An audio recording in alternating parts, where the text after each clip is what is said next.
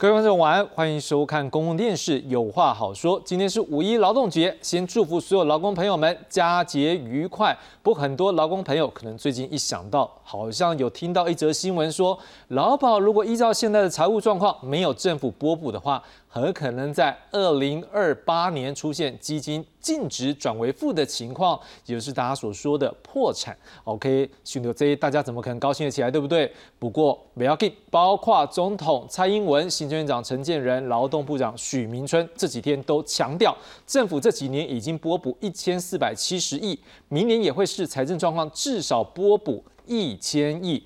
不过，只靠政府的预算支持，哎，这终究好像不是办法，对不对？对于有保劳保的民众来说，好像是把我的钱从自己左边的口袋，哎，拿到右边口袋，还是自己的钱。那没有保劳保的民众呢，可能会想说，哎，干我什么事？好，所以这到底劳保问题在哪里？要怎么样来解决呢？我们今天邀请专家学者，在劳动节这一天，从头说给大家听，也来共同探讨可行的解决办法。现在介绍今晚来宾，第一位介绍是政治大学风险管理与保险。学系教授，也是我们中华民国退休基金协会副理事长黄志黄老师。哎，主持人好，各位观众大家好。第二位要介绍是文化大学劳动暨人力资源学系教授李建宏李老师。好，主持人各位观众大家好。第三位要介绍是台北市产业总工会总干事我们的陈淑任淑任。主持人各位观众朋友大家晚安。好，各位观众朋友，那么今天晚上就先从今天下午五一劳动节游行来看起吧。劳工的国家可以恢复到十九天。舞台上上演着行动剧，嘲讽总统蔡英文是魔术师，把选前对劳工的承诺通通变不见。尤其拉出自己去跟老板说的红布条，更加讽刺。随着疫情趋缓，五一劳动节游行恢复以往的规模。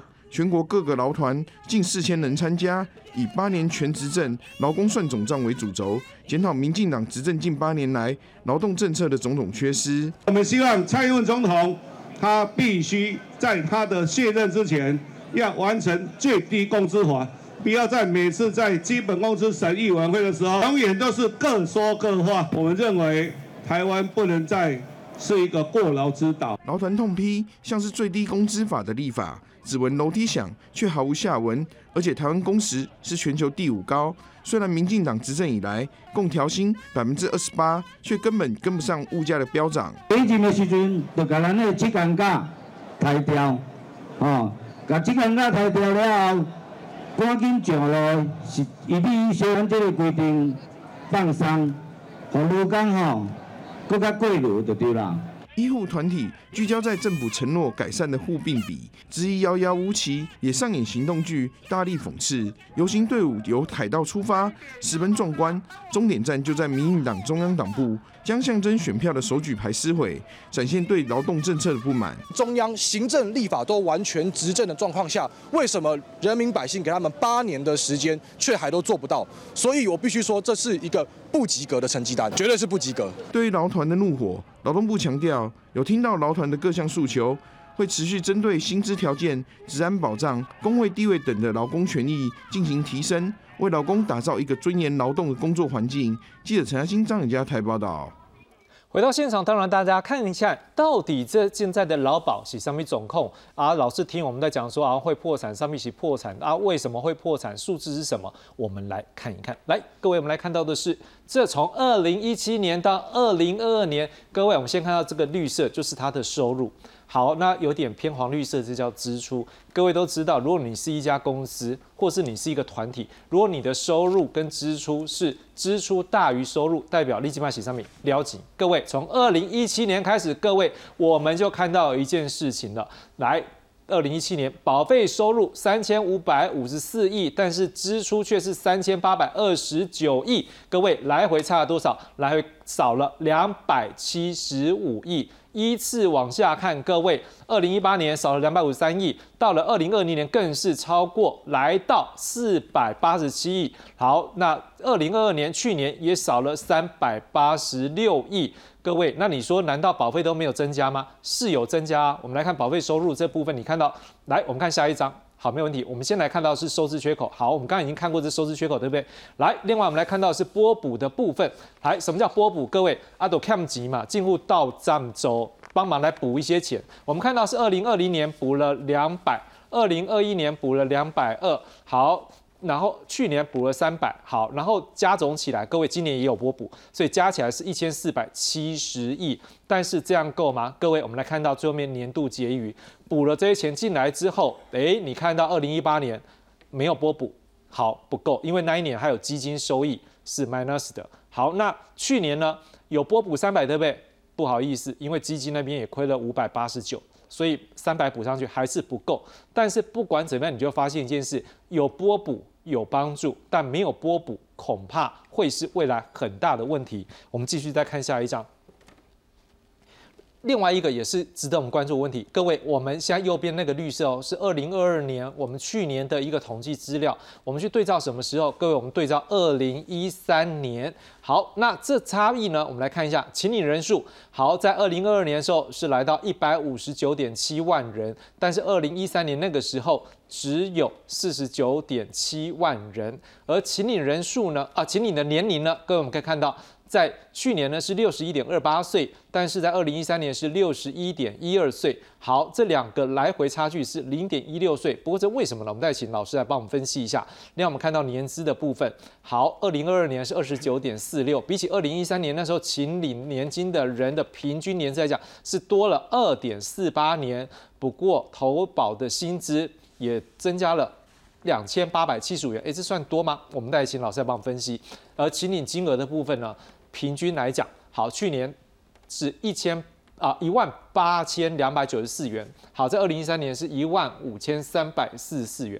我们请教一下黄老师，你可以帮我们解读一下，说如果我们先从这数字来看的话，那个人数的差异，二零二二年还有二零一三年的差异，这差了一百一十万人，你怎么来解读？是因为那时候的嗯人口分布吗？还是说那个时候是刚办没有多久？OK，好。呃，人口老化其实这个是大家知道的议题啊，啊，年轻人越来越少，然后那个我们是进入高龄社会嘛，那高高龄的人越来越多，所以这个本来就是一个结果，这个不是我们台湾特有啊，全世界都一样。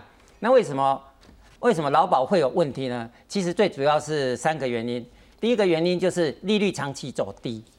因为你利率走低，你的所谓的那个，我们有我们在算经收报告有一个所谓的折现率，就是所谓的投资报酬率。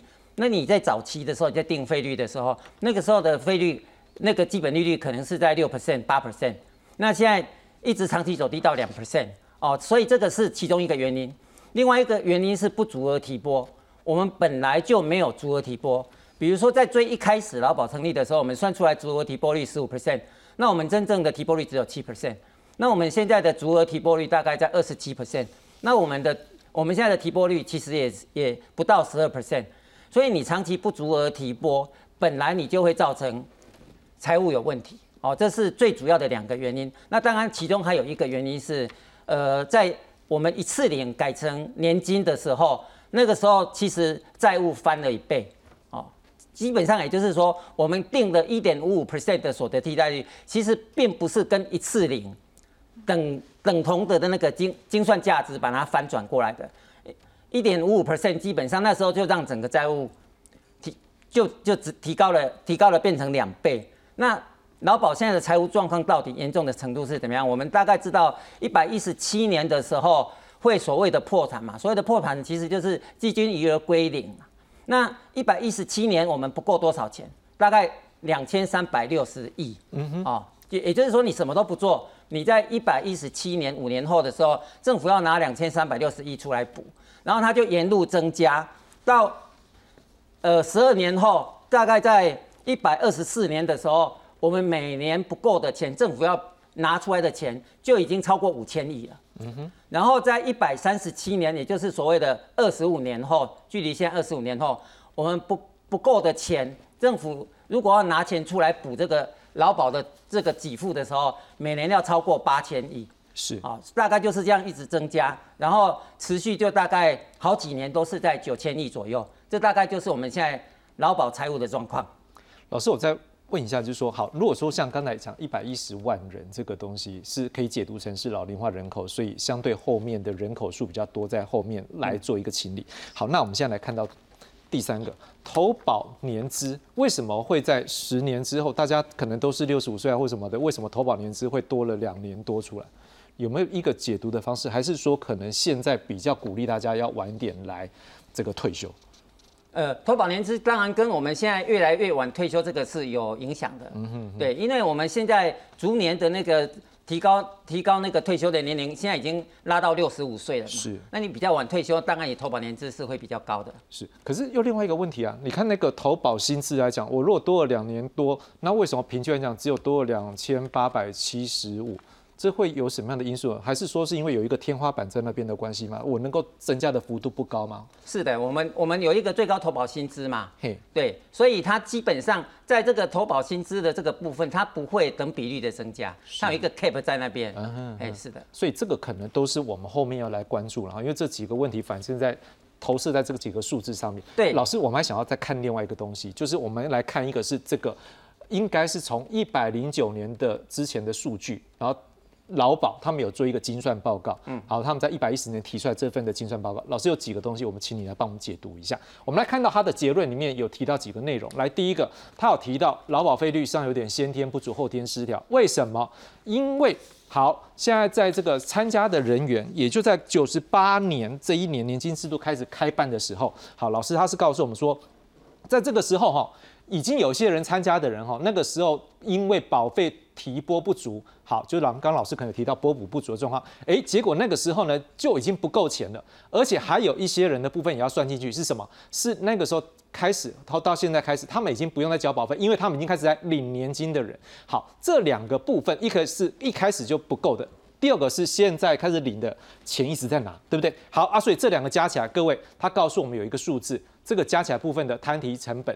好，是十一点五六，也就是你的费率要到十一点五六百分之十一点五才能够补这一块。好，可是只有这块吗？不够，因为现在我们在劳保里面的人，还有未来要新进的人，如果我们只考虑到未来年资，我们可能要提领的一个费用，看起来平衡费率就要百分之十六点二七。好，所以他说把这两个加起来，各位十一点五六还有十六点二七的百分点，两个加起来是百分之二十七点八三。所以各位，如果说用这样的一个数据来做一个评估的时候，我们现在是多少？跟各位报告，我们现在是百分之十点五，差了几倍？这可能是差了快二点六、二点七倍左右。好，那如果是这样子来计算的时候，根本你的保费够不够？它就不够，所以没有办法去反映你所需要增加的成本的时候，他说都是进一步高。所以老师如果这样来看的时候，请反射出一件事情：从一开始的费率是不是就不够了？不然为什么他的精算报告自己讲说，从一开始就先天不足？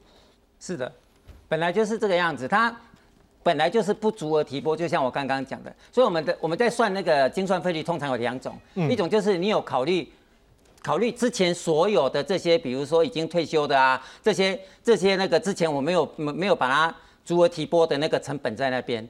另外一个我们就是说那些欠的钱我们都不管，如果新进人员进来的话。我们要跟他收多少钱？就是刚刚看到的十六点二七。嗯嗯。可是因为基本上我们劳保它是包含新的人跟旧的人嘛。对。它本来就是一个一个新的世代在缴钱，然后整个的那个社会在在在他在补那个整个整个包括已经退休的这这样的一群人，所以这个本来就是一个劳保的那个体制。那就是因为。你长期是这样不足额提拨，所以你那个欠的欠的这个钱，它就会越来越大。嗯哼哼，这就是我们我们的那个那个呃保所谓的足额提拨的那个保费，它会越来越高的原因。好，我想喜欢李老师。如果这样回头来看的时候，那干嘛政府一开始在设计这年金的时候不把那一块给补上去，要留这样的一个洞，然后到今天来讲变成是这个问题就在这边，因为拨补就像刚刚王老师讲的，拨补不够啊。这个是不是当初有什么样的政策原因？还是你现在回头来看，是不是那时候少做了什么，或者是多想了什么？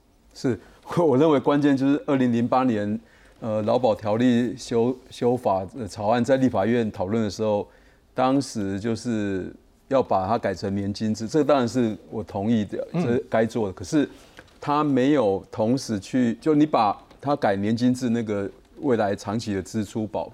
那个给付就会明显持续增加，是，可是却没有同时做到两件事。第一个就是说，去设计一个刚黄老师讲的平衡的可以足额提拨的费率了哈。因为就像刚刚黄老师讲，那时候设计所得替代率，好这个一点五啊，事实上那个又被立委又把它砍价嘛，嗯，所以事实上是不到的了哈。啊，本来一点五已经不够了啊，你是你你你通过的又又比这个要更低，好。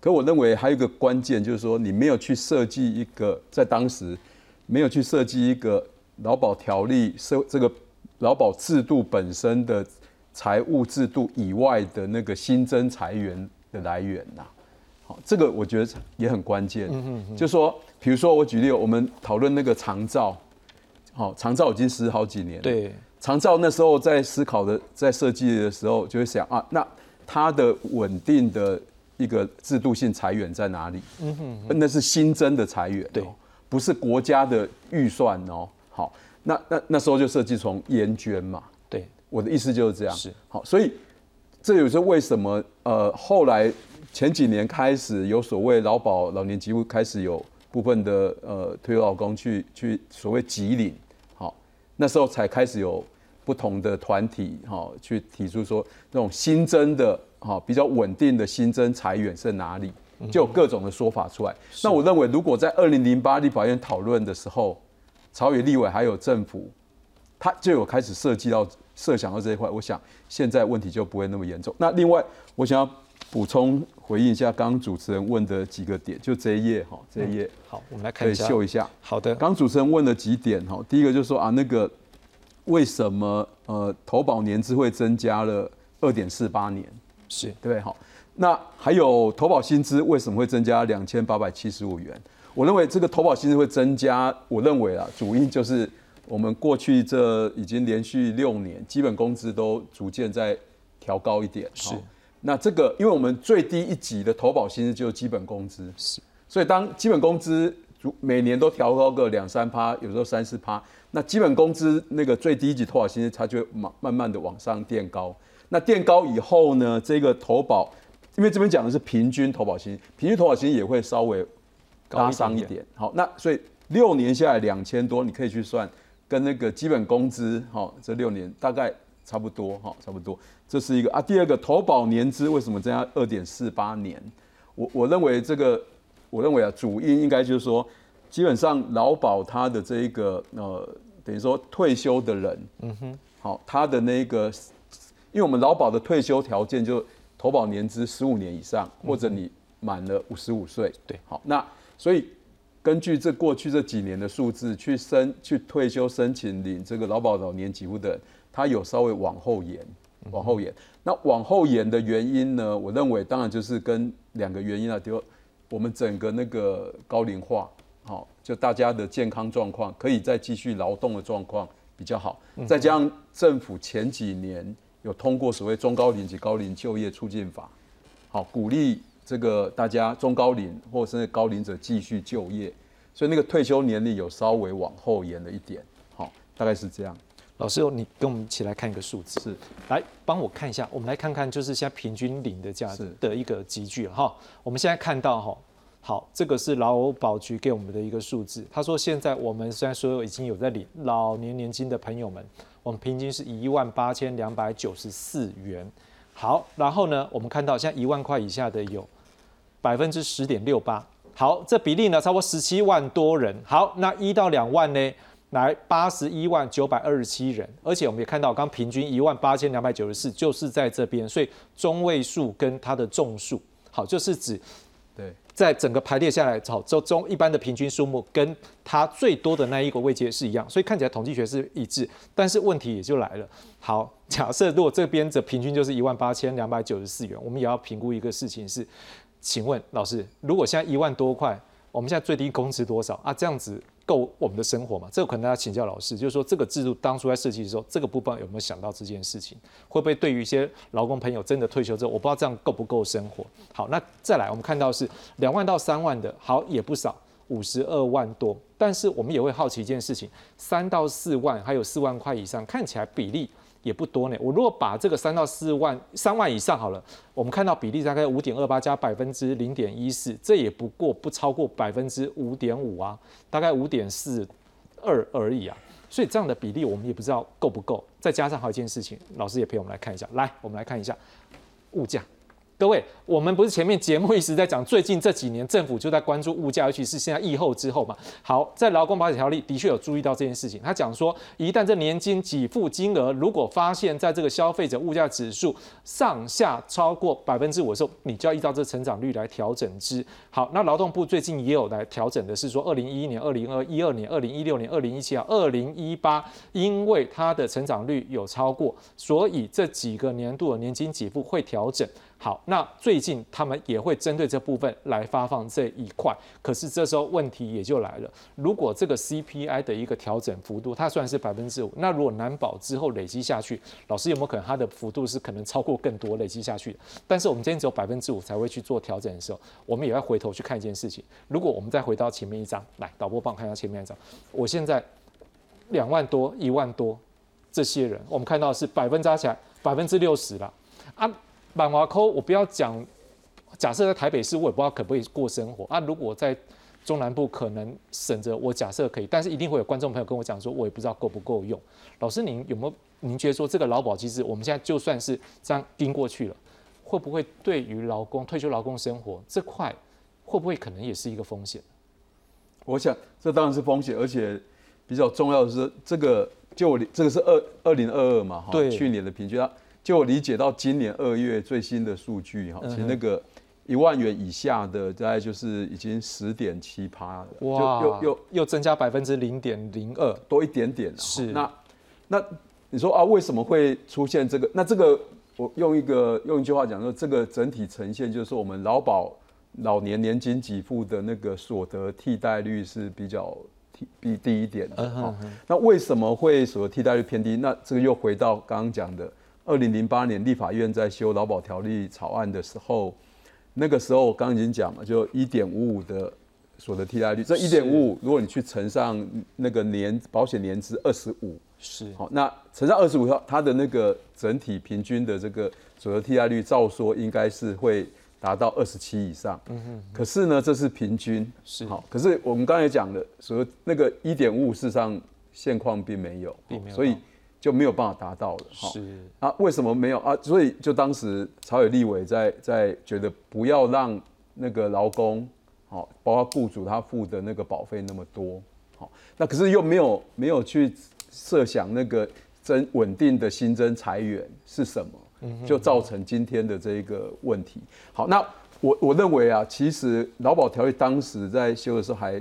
忽略了一个重要的设计，这个蛮多 OECD 先进国家都有这个配套设计，就是所谓的最低年金给付制度，就是应该叫地板地板，因为之前年金改革公教好像也有也有对。啊，可是劳保是没有。那我们像我们的国民年金保险也有这个地板的设计，好，那它的目的就是希望说，因为我们看这个表就知道。因为劳保是社会保险，哈，它它那个权利义务相对等的。那为什么会有一万到两万、一万以下？因为他们就是他们的投保年，他们投保薪资偏低，是投保薪资偏低啊。可是呢，这个是事实没有错。可是很多国家为了照顾那些本来他的缴的。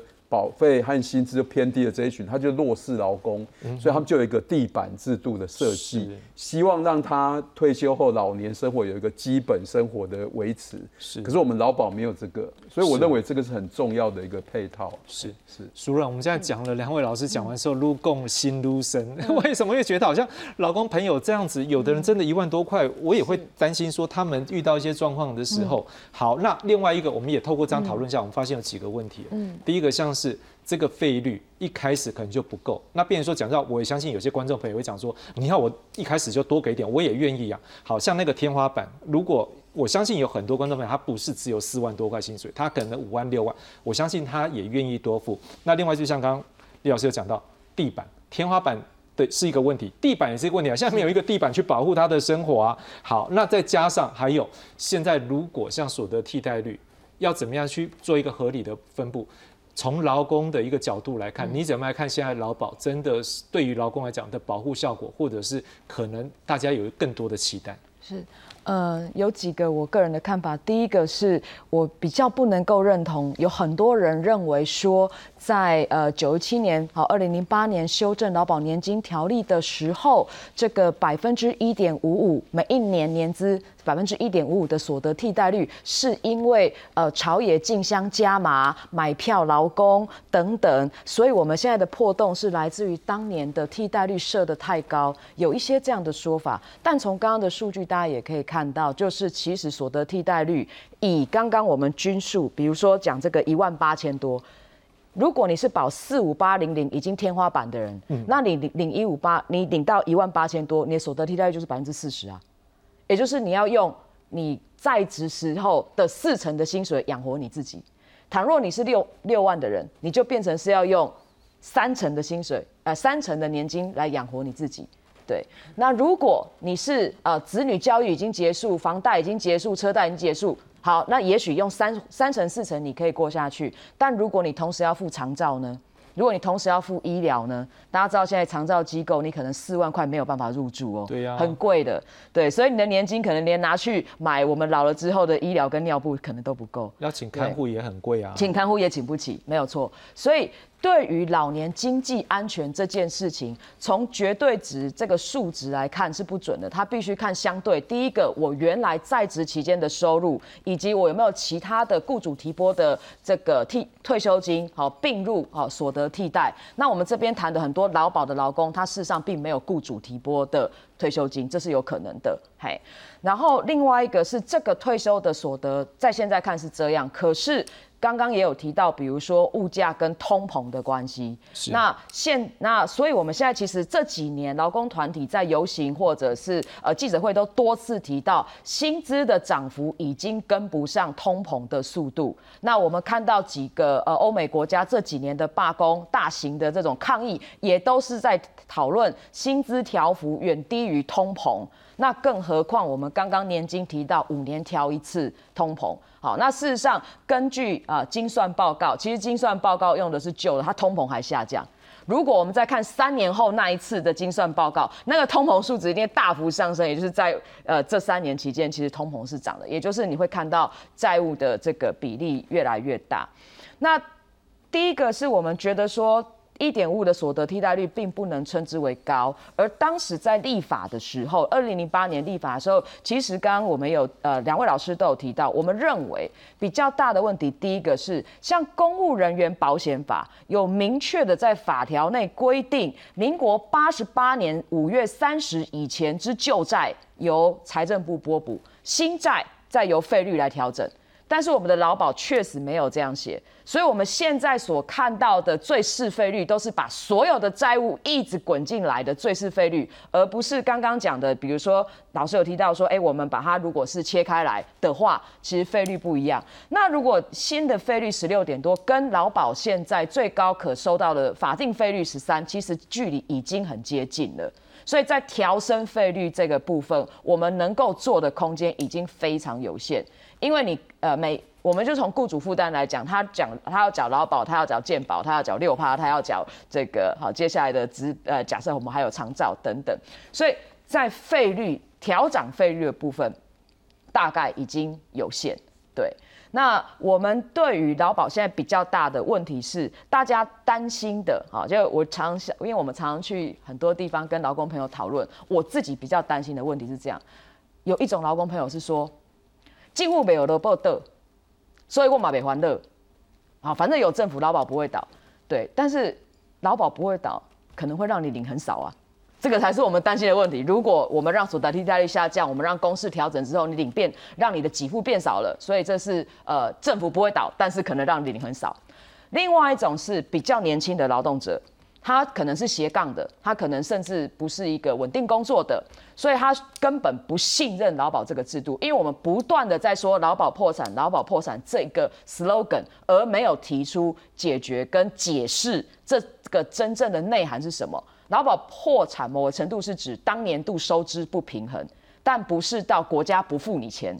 可是这个 slogan 升值人心之后，年轻人的选择就是我不要参加劳保，我宁愿买商业保险。这反而是加速使劳保恶化的最重要的原因。因为当我少子化，本来劳动力投入就变少，然后大家主动的不选择参加劳保，那他就丧失了劳保本来代间移转的这个效果。对，所以现在四五十岁的劳动者就要最烦恼，因为像我这样，就是我还有二十年要退休，所以我期待的是在现在二十几岁的劳动者赶快投入劳动力市场，并且参加劳保，但他们不愿意。那等到我二十年之后，也就是我六十五岁要退休的时候，我很可能反而真的是会在劳保很大的危机。那所以大家不停的呃在谈政府不停的政府的两个 slogan 刚好是没有处理问题，就他一边讲劳保不破产，这个数字精算报告丢出来，然后一边跟你说，但是请大家不要害怕，哎，政府会负最后责任，负最后责任并没有入法，我们现在法律里面，然后拨补也没有入法。所以拨补是随当年度的执政者的呃感觉吗？财政吗？到底为什么拨补一千亿？为为什么两百？为什么三百？为什么一千？或到底未来应该怎样拨补？你如何摊提过去的旧债？这些才是应该真实面对，而且跟大家数据的讲出来，然后说说服劳工的方法，这样。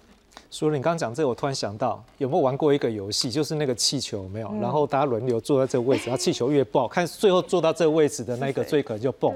那如果大家都是这样的话，我们的政府恐怕以后被揍黑的，无疑被揍总统也为逃多加天。不过黄老师回过头来，让俺那讨论乱。好，现在发现有两个问题，一个是制度本就有问题，第二个也看到一件事情，说好像对于劳工未来退休的生活。尤其是未来如果还有物价上涨的问题，那恐怕你拿到一万多块、两万多块，再扣掉物价的一个指数的一个反应的时候，恐怕会有很大状况。老师来帮我们想一下解方。不过我们也先来看一下跟各界方法，老师再来帮我们推荐一下，看什么方法真的能够解决。来，我们先来看到是劳保局一百一十年度我们刚刚讲的那一份精算报告，最后有写建议哦。来，我们来看一下，他说他们这一次的精算呢，已经把折现率百分之四。好，来做一个计算，因为之前上一次的时候是百分之三点五。各位先跟各位介绍什么叫折现率。折现意思是说，好，我今码扣零我几八班，我要把它提出来。好，但是我把它拿出来的时候，各位你要先去算啊。我拿出来之后，可能我拿去做其他投资的时候，假设我可以拿到百分之三的投报率，那当然我就把这个钱要提出来的时候，我要先把那百分之三的部分给扣掉。好，换句话说，这百分之三的折现率指的是它的投资报酬率。好啊，所以它的报告就有讲。哦，来，我们来看一下哦。这次精算折现率是百分之四，因为它的上一次的精算报告是用百分之三点五。他讲，就算我现在折现率是变成百分之七，也就是说，比过去上之前的平均，我的投报率还要增加百分之七的状况下 p a s 也只能够让他这个基金用完的年度从一百一十七年给几年。各位，折现率多一倍哦，投资报酬率可能接近一倍哦，好，从四趴到七趴这样子哈。也只能多一年，所以他就讲说，这几年来讲，已经投资绩效不错了，而且还有政府拨补，预估的状况之下，大概这样怎么样在做，大概就是做到一百一十七年。所以长期来看，他他认为投资绩效对于短期现金流量的贡献已经不敏感。但是真的是这样吗？我们再听老师讲。好，再来，他这里面也讲到说，在不同的这个制度，还有不同的身份，像是我们现在有劳保嘛，哈。公教保嘛，军保、农保嘛，军公教、农民这些等等的，好，不同职业别人之间的退休所得替代率，是不是可以有一个相对比较、一个公平的一个基准呢？另外，他也说建议，是不是干脆另外设一个专法，另外批一些资金来源，像是什么？哎，像是有没有可能像是我们的外汇存底可以活化嘞？还是说市场有一些丰沛的资金，我们是不是可以发一些债券来筹资呢？还是说像刚才李老师有讲到啊，是不是有某一个新的税的？来源。好，这有可能啊像前天好像有新比农老师在讲到说，哎，是不是把营业税多个一趴两趴？好，不管讲这些都是各界的一个想法，是不是有可能这样的空间？然后呢，这个报告您来讲说，如果有这个机会，那或许也可以委由专责的机构来做一个管理，来做一个投资，看看从原本是负债面的一个思考，变成是我资产面的创造，甚至有没有可能是全球资产的配置？好，事实上我们也曾经在国际上看过，像美国也曾经，他美国大概这段时间他们有一些。基金他们是放在股票或债券市场。好，那在国际上也有一些可能，他们也是全球投资，因为他们透过这样的投资，才有办法去增加他的一个退休金的。这好像也是一个做法。好，所以在劳保局这边，他就讲到，如果有可能从投资绩效创造利益差异的话，诶，那就有可能把这社会保险的一个财务压力给改善。好，真的是这样吗？没关系，我们再来看，我们来看下一章。所以现在各界也在思考问题，诶，有没有可能所得替代率好降一下？降成百分之一点，让他可以活下去。可是就怕像刚淑文讲的啊，领得到啊，但是领很少，这是不是一个问题？还是也有人在讲是说，是不是高所得的人某利都少领一点，好，你比较撑得过去，对不对？然后另外有人在讲说，平均投保薪资期间是不是从现在的一个五年就是六十个月提高到一百八十个月，而且溯及既往。好，另外费率部分呢，是不是可以微调到百分之十三的上限？因为我们刚刚不是有看到嘛，从一开始的计算的时候大概就是百分之十二点多。好，那换句话说，如果说调高真的有帮助吗？来，政府拨补呢？现在政府已经讲了嘛，就是拨补一千四百七十亿，明年希望能够拨补至少一千亿。但这真的能够解决问题吗？来，总统怎么讲？我们来看一下总统怎么说。来，总统告诉我们说，各位。来帮我看一下下一张，我们来看总统还有我们的行政院长陈建仁他们说什么。来，好，导播可以帮我找一张吗？好，没关系，我们先来看到总统他是在讲了，总统是讲说，反正这几年我已经一千四百七十亿了。好，然后呢，明年我们也会继续拨补一千亿。好，所以这个部分呢，行政院已经承诺了。哎，陈建仁，我们的行政院长也讲了，各位劳工朋友不要担心，政府会负起责任。不过刚才就像淑文讲的，这个没有法律的规定。好，劳动部长他特别强调，推动改革要经过大家沟通，所以现在政府呢已经注意到这个问题了。改革好几个面向，现在要来听劳工朋友，甚至当然我相信他们会听产业界的声音。好，但是呢，反正现在是对波补呢最没有意见，所以政府先透过波补阴影。所以我想问黄老师，黄老师研究这个太久了，大家应该很多可以告诉我们。但是我们想问一件事情，刚熟人也讲了，波补没有法律啊，然后政府是讲说现在波补大家没有意见吗？这个先，所以你觉得波补真的是有效果吗？还是说这个只是一个暂时？你怎么样来釜底抽薪呢？嗯，OK，波补当然是有效果的。不过它的效果是，现在任何单一的改革都很效果都很有限。我等一下可以花一点时间，好，稍微讲一下。我我我用最新的资料算过，就每年都拨补一千亿，我们的破产年度，我现在用破产了，其实不会不会真的破产了啊。是，就是基金余额归零，它会从一百一十七年延后三年到一百二十年，每年一千亿，你才有这样的那个效果啊。那刚刚讲那个投资报酬率。因为投资报酬率不是没有效果，其实投资报酬率是非常重要的。可是因为我们距离所谓的破产现在只剩下五年嘛，是那投资报报酬率它基本上的效果都是在长期的，所以我有算过，就是你即使提提拨报投资报酬率把它拉高到六 percent 呢，你的破产年度依然是一百一十七年，它是没有办法改善的。好，那我们讲现在能做的事情，一个是一个是晚退嘛，啊，一个是多缴。是，哎，然后要不就少领嘛，然后我们当然是不希望少领啊，因为劳工朋友很多弱势族群啊。嗯。可是我们来看一下哪一个的效果大概是怎样啊？那我们刚刚已经知道波补的效果嘛，哦，一每年一千亿大概就延后三年。那你如你如果是要晚退呢，其实还是有一点点空间呐。我们现在是六十五岁，那呃欧洲那边现在大概就是六十七岁，有的是六十六，大概要往六十七岁，所以我们大概有两年的空间。那那那个如果少领呢？因为可是多缴了，好，我们来我来我先讲一下多缴。多缴我觉得空间也很小。为什么空空间很小呢？因为第一个是我数据上算了，我们如果每我们现在是每两年增加零点五 percent 嘛，嗯嗯，你用每两年增加零点五 percent 到到十八 percent，其实它破破产年度一样一百一十七年，它是没有变的。那你如果每年拨呃每年拨补零呃。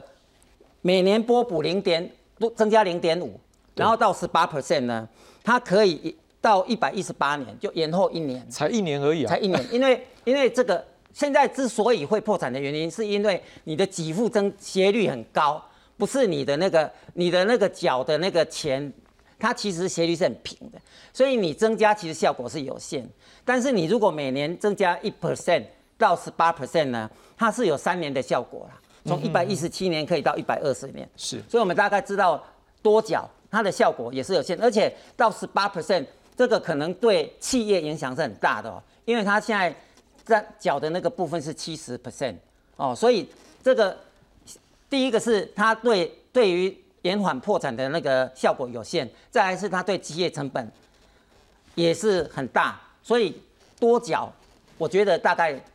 效果也不是很好，也不是一个很好的方法。是，那少领呢？大家都不希望少领，可是少领，你如果少领很多，当然效果是最大了。那你如果是降低二十 percent 呢？它可以延后几年？它可以延后四年，从一百一一百一十七到一百二十一，其实才四年，二十 percent 其实伤害也很大。那你如果是你如果是降低七呃三十 percent 变成原来的原来的百分之七十呢？它大概可以延后八年。是，就是从一百一十七，你在你在你你你可以再多加多延后八年，那三十 percent，我想如果真的改革，那个已经是极致，那个那个对劳工是伤害是很大的哦。可是你看这样也才八年那当然也不是说，所以我刚刚讲就是说，你可能要多管齐下，才有才有那个效果。如果如果你多管齐下呢？假设了哈，假设就是维持四 percent，然后政府真的有办法每年一千亿，然后给给付降低七十 percent，那这样的效果大概是怎样？大概可以延后十七年，延后十七年，到到那个二十二年后，大大概是这样的那个效果。所以我们可以看到，现在劳保的那个财务问题已经是非常非常的严重了。所以你做单一的那个改革，大概都。大概都很难，很难，很难有有有太大的那个效果。不过，如果真的要做改革，我觉得对劳保、对劳工来讲，有一点非常重要的就是，我们现在弱势的劳工是很多的。是我们从刚刚的那个数据看到就知道，其实现在现在的那个弱势劳工是很多，所以你要把它降低三十 percent，这是非常伤的。所以你一定要有设一个一个还可以接受的楼地板。是哦，这个是非常重要。如果要做改革啊。老师，我们现在回头来做一个整理了哈。反正任何一个公司也都一样，要么就是我收入增加，但是你刚刚讲我被金嘎打给诶，这个收入不容易。好，那我如果换个角度讲，我的基金操作，像他刚才讲说，我就算我的那个投报率比上一个时期来讲，我增加了一倍，但是我只能增加一年。但是他有讲说有其他的经专业经营的部分，那这要怎么角度来看？到底是经营绩效？真的能够改善这一切吗？还是恐怕也暂时没有办法？经营绩效基本上，我觉得还是很重要啦，哦，还是很重要。就是说，因为我们现在只是去 focus 在它的那个破产的年度，那因为它现在财务已经很严重了嘛，所以你你绩效增加到一个程度的时候，你会看到一其其实效果好像没那么大。我讲一个简单的例子，刚刚是四 percent 嘛，那你你政府每年一千亿，然后你降低三十 percent 的时候，是二零二零四五年，那你如果是提高到六 percent，其实它只到二零四九了，就只是在延再多延后四年了。是，可是虽然是这样，可是你如果把它拉到很长去看，它其实最后的那个那个负债它是降低很多的，嗯嗯，它是降低很多。可是它对我们现在你去看单一破产的这个数据，它效果是没有那么明显。是，那当然我也会建议政府在各方面它都得去努力，尤其是在。投资绩绩效这一块啊，是因为这个是所有的改革里面是最没有伤害的，嗯嗯，可以说完全没有伤害。是，那这个能不能做呢？这个当然有办法做嘛，因为我们看，我们看其他的那个那个。国家的那个、那个他们的退休基金的那个投资，他们在过去一段期间，他们有的那个基金投资绩效其实是可以蛮高的啦，哈。当然，那个跟时代有关系啦。就在我们的大概都在三四 percent 的时候，其实他们在某某一段期间也可以达到八 percent 左右的一个长期绩效。那这个当然跟所谓的一些资产配置，其实我们的劳动劳动基金运用局该跟那个其实还有那个退抚基金也都朝这些方向在。努力，可是我们我们台湾的那个弹性是比较低的，是，比如说你的那个给专业投资人员的薪水，你没有办法有弹性，哦，这也是一个啦，是。哦啊，包括你的那个投资的那个种类，比如说另类投资啊，那这个其实我们的那个我们的那个我知道基金用局这些都有朝这个方向在努力，嗯，可是政府要多给他们一些弹性，让他们有办法真正往专业去发展，这也是蛮重要的。是，观众朋友，我们一起来看一个东西哦，就是说这个是来自于我们刚讲那份精算报告，我们现在直接来做一个投射。来，各位，我们来看一下历年就是这个基金投资运用的情形。好，李老师，如果说从看起来最高的收益率大概是在呃九十八年度那一次收益率有百分之十九点三九。好，那一百零八年的时候有一个百分之十三点七一，一百零九年有一个百分之九点零八，事实上也接近十，也算不错。可是我们就想问一个问题是：如果说数字都能够控制的蛮漂亮的话，或许会给我们一些更好的活水。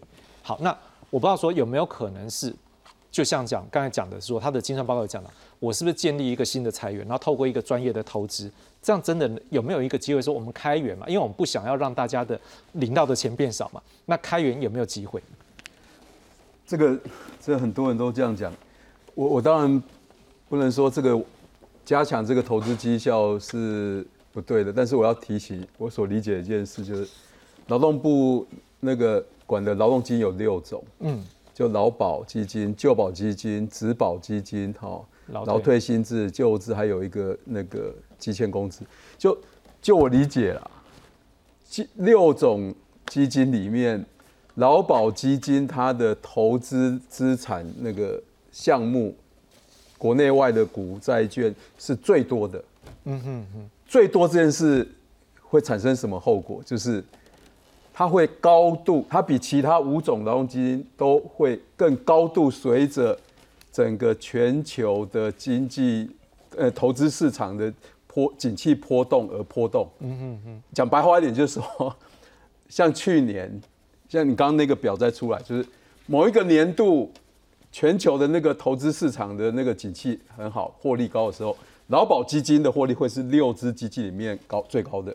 可是当像去年，去年全球投资市场很糟糕的时候，我的我看到的数字，所以劳保基金在去年就是六只基金里面那个负的收益率最最惨的。这个就是高风险跟高报酬，劳保基金就六只基金里面最明显的一个基金，所以你说要怎么样去把它所谓独立的一个把劳保基金独立出来，然后再去去弄一个新的一个投资的一个团队，我认为如果也是照现况再加强，就把现在劳保基金的投资的全球的股债券在更多投资资产项目，那它就会更朝向高获利。同时高风险是，那这样整个长期算下可能还是赚呐，可那个就不会有我们想象多中的赚那么多，那没有想象中赚那么多。还是赚，但没有赚那么多。那你能够挹注到这个劳保基金这种长期的财务危机是的效果，就不会想的那么有效。那如果说我现在赚也不容易啊，我们就回到这一章，他就告诉我说，我不要看以前旧的好不好？我光看现在的人平衡费率就要百分之十六点二七，那等于我现在百分之十点五，我要涨大概百分之六十，呃，大概五六，大概百分之五，哎，这样应该百分之五到六左右了哈，五到六个这个百分点的部分。那这样可能一般的这个效怎么讲？我们的劳工朋友也不一定能够接受。那老师怎么办呢？要增加这个费率，大家不一定觉得 OK。可是我又没有办法增加收入，那要怎么办呢？有没有什么办法？还是说砍掉重练？我我很同意刚刚黄老师讲，就是说，因为劳保的财务问题是很严重，那所以现在要做的任何思考改革之道，都是要同时好几种做。所以我刚刚的意思是说，劳保的投资绩效当然要去把它做得更好。是。然后呢？但是这个我刚刚已经讲，可能没有想象中那么好，所以还在有其他的。那我认为，那这样这个部分你要去所谓的让劳工少领多缴晚退，我也很同意刚刚黄老师讲的，他对劳工都有相当的伤害，然后他对延后劳保的这个问财务改善的那个年限也不是那么大。是，所以我认为我一开始讲，我认为最重要的是同时还要做最重要一块就是。去设想一个新增稳定裁员，那这个有很多种，现在有各种的说法。好，比如说那个税，营业方面的税是一种，但是这个会让物价波动。哈，好，那另外比如说，我们也可以看其他国家的做法，像最近那个法国，他们那个大家只看到他们法国抗争。好，事实上我要跟各位报，法国早在快二十年前，他们就。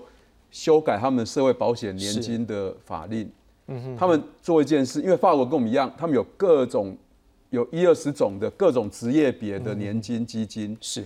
他们那个修法，他们我们翻译中文叫做社会保险的财务互助制度，嗯哼哼，什么意思？就是说某一个财务呃职业别的年金，如果财务不好，那在一定的那个达到一个警示门槛的情况下，让另外。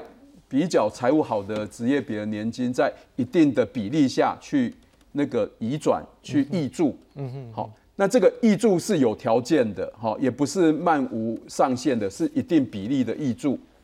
就让他的那个财务不好的那个职业别年金能够挹注，好变那个财务好一点。那他们已经做了快二十年了，是所以法国的年金改革，各位不要看他们抗争那，事实上他们如果因为在这个财务互助之下，他们财务比我们好很多。是他们只是这个马克龙总统他所谓的历史定位，是他说啊，十年、二十年后可能会出问题，所以他先要把他年限退休年龄延后。是，他们这个财务互助制，老实说是有效果。的确是可以供我们来对做参考。这是一种啊。另外还有一种哦，我就要问一个问题，各位观众可能不知道，我们那个公益彩券盈余啊，嗯，去年有两百一十多亿的盈余，它是怎么分配的？依法五十趴给二十二个地方政府的社会福利支出，嗯哼，然后另外四十五趴是给谁？给国民年金保险基金。嗯哼我的意思是说，那要不要再开一个彩券新的好了？我不知道，我只是说，我只是说，所以老师也是提出一个建议了，又是一个新的一个新的裁员了。所谓当然那个钱可能不多，是可是我只是说要多管齐下。是是我认为最重要就是新增稳定裁员的设设想。主任觉得呢？这样偷偷理下来，有没有一个可能比较可效、可行、有效的方法？我觉得两位老师讲的也当然都是我们这几年劳工团体每一年五，其实每一年五一游行，每一年每一年我们都讲说劳保年金、劳保年金、劳保年金。好，那虽然我要澄清一个观念，我相信呃可能。老师们讲的比较专业，但我们讲的比较白话，就是潜藏负债十一兆这件事情，它不会真的发生。十一兆是指全台湾所有的劳工保险的被保险人立刻跑去劳工劳保局说，请给我。嗯哼，嘿，那不会发生这件事。所以，当我们一直讲潜藏负债十一兆这件事情的时候，形成对劳工朋友的恐吓，而这个恐吓连带下去就是多缴少领延后退，就只有这三件事情。那刚刚老师也都提到，多缴现实上不可行，然后少领对劳工朋友的这个冲击很大。啊那延后退其实也是，因为我们现在依法就逐渐要延到六十五了。是好，那再延要延到六十七的话，其实当然对现在的劳动者来讲，他当然是会觉得压力更大，因为他如果在他相对的金额没有提高的时候，他延后，那他就其实就是更晚好才能够到到退休的生活。好，那刚刚也有提到，比如说投资绩效，其实呃我们现在看应该是说。劳动基金局他们的投资绩效跟大盘比，稳健的大盘比可能差不多，没有特别差，但也没有特别亮眼。那期待投资绩效这件事情，我们不太知道能够呃政府可以多做什么。好，那另外有一种说法是，我听过投资是讲说，干脆政府另外拿一笔，比如说数呃三千亿、四千亿，好或兆级的这个基金，再用基金去操作。也有如老师说的，就是你要不要另外设裁员，好，或者是刚刚讲另外开征税源来挹注，这些总和来讲，其实都在处理一件事情，就是没有人单纯在劳保里面救劳保。没有在劳保里救劳保的方案，因为它如果纯粹是一个数字，纯粹是一个单纯的谈保险的时候，你不谈它的社会保险意义，你不谈它的代间公平，你不谈它的社会连带，纯就保险讲保险，当然永远讲不讲不出个路来，因为它就只有费率跟这个给付，就两件事而已。好，那所以所有的解方可能都必须在保险以外的方法。那比如呃，我们特别又担心这件事情，是因为其实马政府时代跟蔡政府时代两个政府都不是没有试图提过，我们必须肯定的讲，他们有提呀、都有做所谓的年金改革会议，也都有试图提出经试算方案以及可能的 solution。好，那马总统的时代，比如说他会讲说，诶，刚刚老师提到，是不是呃三万以下的人，他的所得替代率维持一点五五？对不起，他的所得如果在三万以下的不动，三万以上的部分，我们再来把它降它的替代率。啊，可是到蔡总统呃年金改革会议的时候，这个东西已经不见了。为什么不见了？因为这个方法已经没有用了。就是当所有的手段越晚开始实施，越后面开始实施，它其实就会变成效果越差，而你必须在面对更极端的雪崩式的，好这个断崖式的这种砍法，这个是我们更害怕的，就是更早应该要做的事情。那不管哪一党执政，就像刚刚主持人说，因为反正气球还在吹，只要不是我坐在下面的时候报就可以了。所以其实已经连续两个政府，从劳保年金二零零八年通过到现在，历任两任政府啊。有这么多学者专家算过这个数字啊，然后提出各种 solution 啊，为什么不做？是因为气球还没有爆。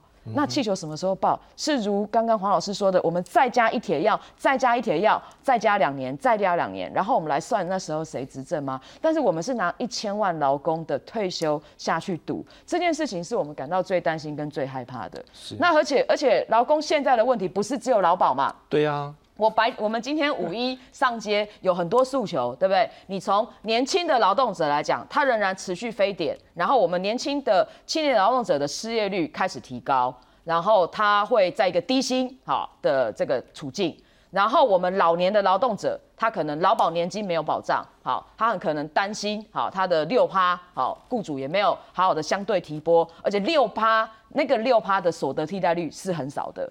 好，六趴，你回到你自己的薪资所得替代率，它所占的比例真的很低。好，也就是雇主提拨的退休金不足以啊支撑你的老年生活安全，对不对？然后我们在高工时，我们的工时仍然是好，按照劳动部自己的统计算出来，我们仍然是全球排名第四、第五高的。好，年总工时两千，我们有下降，下降的原因是因为疫情。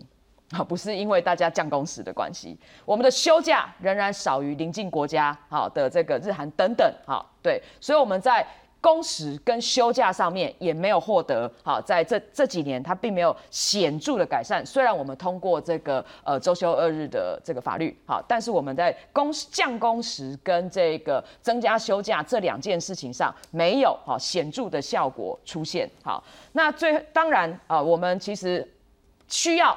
更多的劳动者能够组织起来，然后今天我们也看到游行的现场有很多新的工会哦，外送员呐，好这些医护人员呐等等，但需要更多人的团结，好才能够向政府施加更大的压力。不管哪一党是未来的执政者，这些问题都会面都要面对。气球总有一天会爆，不要爆，不不管是不是你，总之会爆在我们劳工头上。我们希望大家要一起努力。